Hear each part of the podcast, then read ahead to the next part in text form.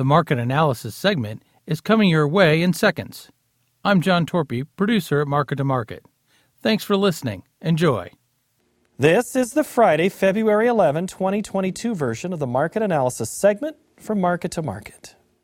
The USDA report pegs South America's crop as smaller than earlier predicted, and the market reaction was neutral.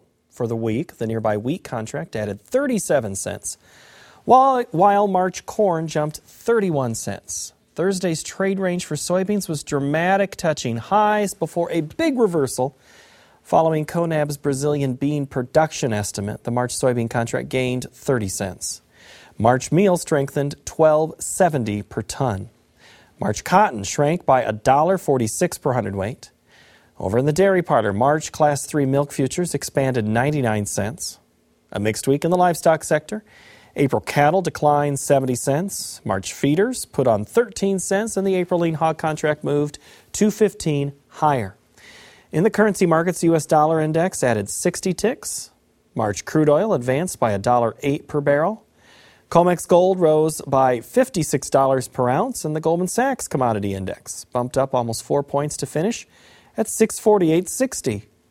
Joining us now to provide some insight is Dan Hueber. And Dan, you come in at a time when uh, I'd say at 11 o'clock Friday morning, I was all ready to say, let's start with soybeans. Sure, sure. But then there's a report of Russia is going to invade Ukraine. Right. The market all of a sudden takes off back up which was going to be a pretty flat day. Mm-hmm. We start with wheat because that initially was going to be the big reactionary commodity right. if an invasion happens. Is that still accurate information that that's the market to face the biggest impact? Well, it, uh, it, it for the day certainly. You know, you know, and again, uncertainty just breeds uh, you know, people taking risk off. You know, people who are end users who need product will tend to cover themselves in uh, in, fe- in fear of something of that nature you know, I, I, again, let's hope it doesn't happen next week. But on the same token, I think if it does, you know, we're not going to see necessarily that big of a market reaction. So you, you go back eight years ago when the uh, similar thing happened when uh, Russia went into Crimea, markets panicked. You know, we had a lot of uncertainty. What's it going? Is it going to disrupt exports? And you know, within a day or two, we'd pretty well settled down, even after the invasion. So. Uh, prior to Friday, there was a report that Russia is poised to make billions and billions of dollars on crude oil on all of this oh, run up. Oh, certainly, this has already been a. I think the uh, the, the official Russian uh, energy agency posted record profits here this last year. So it, uh, I mean, absolutely, this is, uh, has been a real boon for them. And, and realistically, had we not seen this kind of inflationary push in the commodities in the last year, they might not have had the wherewithal to really even stage such a uh, such an event. So. Let's uh, finish up wheat and kind of put a bow on it sure. and actually talk about it because sure. we're talking about all these geopolitical right, right. things going on with it. What are you doing right now in this? Uh, if I've got wheat still hanging around, you know, I mean, you, when you look at the wheat market, really for the last eight weeks now, we've really gone nowhere. I mean, it's just a back and forth market. Kind of gets tugged around with what happens with the uh, the corn and beans, where the big story, of course, has been driven by South America. Uh, you know, I, I, tend to still look at where wheat is. I mean, when you're hovering around the eight dollar mark, by no means is should that be considered a uh, a, a, a, poor price to take. I still think you you sell into this market, both old and new, if you have the old, and, and, do some pricing on the new. The fundamentals on wheat they changed dramatically in the last year, but they've really kind of stagnated. In fact, the uh, the uh, reports out this week, if anything, were a little bit higher on world carryout than was expected. South uh, Australia looks pretty good at this point, so I mean you're not really looking at any real major trouble spots other than some uh, possible winter kill in the winter wheat, so, or in the U.S. wheat. So uh, I, I, think you still take advantage of the prices where they're at right now. We are talking weather when it comes to corn. Mm-hmm. Uh, South America crop, sure, USDA, sure. as we mentioned, lowering the estimate. What's that doing to corn specifically? Yes. In South America, the oh, South American oh, weather. You know, and again, the nobody has really uh, done dramatic reductions in the South American crops yet you know, the Brazilian beans are coming out, uh, the, uh, the early beans are coming out at a pretty rapid pace. Yes, the yields are, are not necessarily what people would have desired or expected initially, but that also means that the second corn crop is getting into the ground pretty readily. The weather in southern Brazil is still a little bit iffy, at least for the next 10 days, but beyond that, at least the weather forecast I've read say that that starts to clear up again. So, I mean, they really could come back with a fairly decent second crop. And even in Argentina, you know, the crop is pretty well planted down there at this point point, uh, but in the major growing regions, not necessarily as uh, adversely impacted as maybe the markets uh, we, in a whole would make us think at this point in time. So, what are we doing here on the new crop side for corn? You know, similar thing. You're pushing the six dollar area. You know, I think that uh, when we look historically, yes, we know corn uh, nearby corn's more in, in the six fifty range, but at six dollar corn traditionally that is an exceptional price level. And really, this is really only second time in history we've been in this range. Uh, granted, we know inputs are have escalated pretty dramatically, but here again, I think at, at six dollars, you, you need to be start looking at what kind of what kind of return am I looking at in my operation? How do I lock this in most effectively, in, including your input cost? if you're making money, you know, I think you just need to sell into it. And uh, it, it, when you get emotional markets like this, I mean, no one realistically knows one how big the damages are in South America. Uh, and and two, just how, how high is high? Have we really factored it in already? Uh, the, the, action this week would probably say no. We're still in that process of trying to adjust to those lower crops. But that said, you know nobody knows how to pick the high. You you have to look at your profitability and make your decisions based on that. Well, let's take Glenn in Ohio's sure. question right now because it's related to both corn and for sure what we're going to get into soybeans. Sure. Glenn wrote us via Twitter, and this is what he says: "Is if we take into consideration the current rate of inflation in our economy, mm-hmm. factor in the foreign countries and exchange rates that we compete against, how far out into the future should a producer hedge his costs and sales to offset the potential downside risk?" The I really, you know, of course, 2022 is a, is a slam dunk. I think you, uh, you, you you can pretty well lock in whatever your costs are for 2022. Uh, you know what is, you know, what, granted, you don't know exactly what your profitability uh, would be as far as yield wise. Crop insurance is going to lay a pretty good foundation there. I, I, don't see any reason not to be a relatively aggressive market there.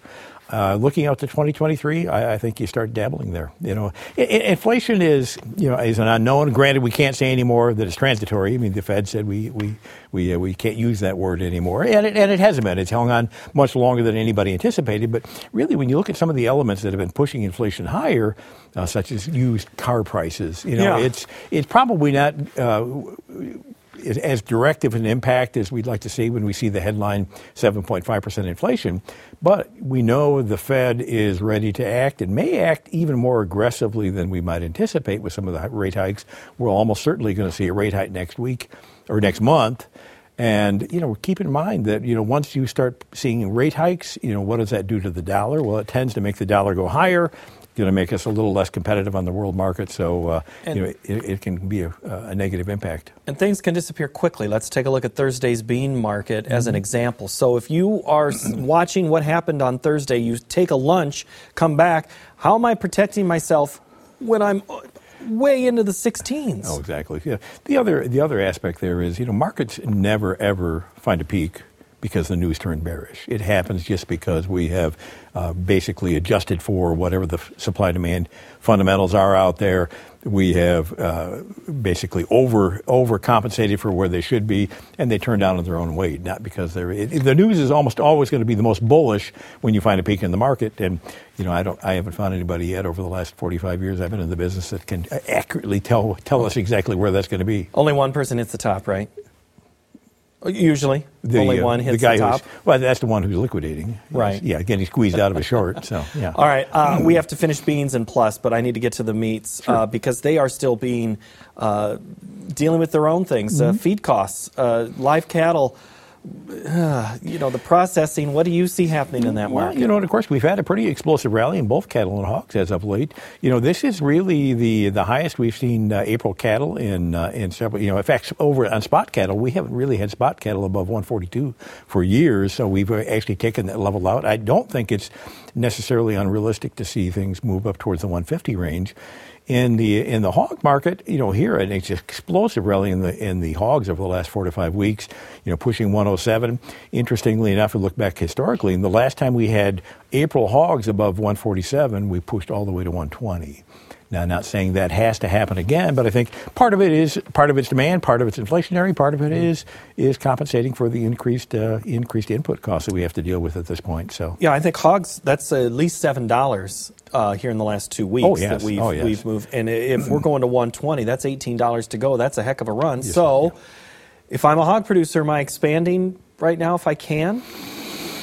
Well, you know, I, I don't know if I would uh, base my decision on what's happening today. You know, and again, we have right, to look long term. So it, uh, but but I mean, I think if it works in your cash flow and you have the uh, the wherewithal and you don't have the neighbors that are opposing you, it's uh, why not? I think the I think the demand for meats is going to remain pretty solid as we move forward. So, what about in the feeder cattle market? If I had that opportunity to go to the sale barn tomorrow and make a purchase? I, uh, you know, I, you know, my outlook on the fats into this year, I think, is still pretty strong. So I, I think yes, if you uh, have an opportunity to uh, have some more cattle out there, then certainly there's going to be a market for them.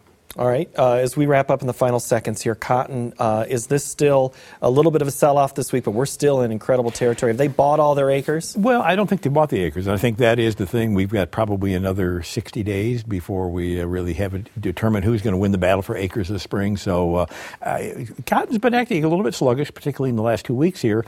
But, but that said, I, it's difficult to imagine that we're going to really get much pressure here, at least until we have a better handle on what the acreage battle is. And, and do you cite as uh, is this a weather or a trade issue right now that's been running cotton? Well, I, I think it's. Uh, uh, well, I mean, to the rally to this yeah. point. Oh, I think it's been trade. I, yeah. I think the, okay. the demand's been solid enough, but it's. But now it's it's a question mark. Can we can we keep the acreage up there? And I think a lot of people to the south would would tend to want to stay with cotton if they could over okay. soybeans. But yeah. We'll uh, continue your thought process. We'll get back to soybeans, and I got a couple other questions that I think uh, you're going to enjoy. Thanks, okay. Dan. Very good. That will do it for this installment of Market to Market. We will talk more on Market Plus with Mr. Dan Hueber, so you can join us there. Find that on our website of markettomarket.org. And a little secret of the show what you just heard is our market analysis and is available in podcast form. And so will the extra session that's not on TV, our Market Plus. And Tuesday's conversation around topics that we cover is on the program we call MTOM. Follow all three today to stay in the know. Next week, the push to end famine. Thank you for watching. Have a great week.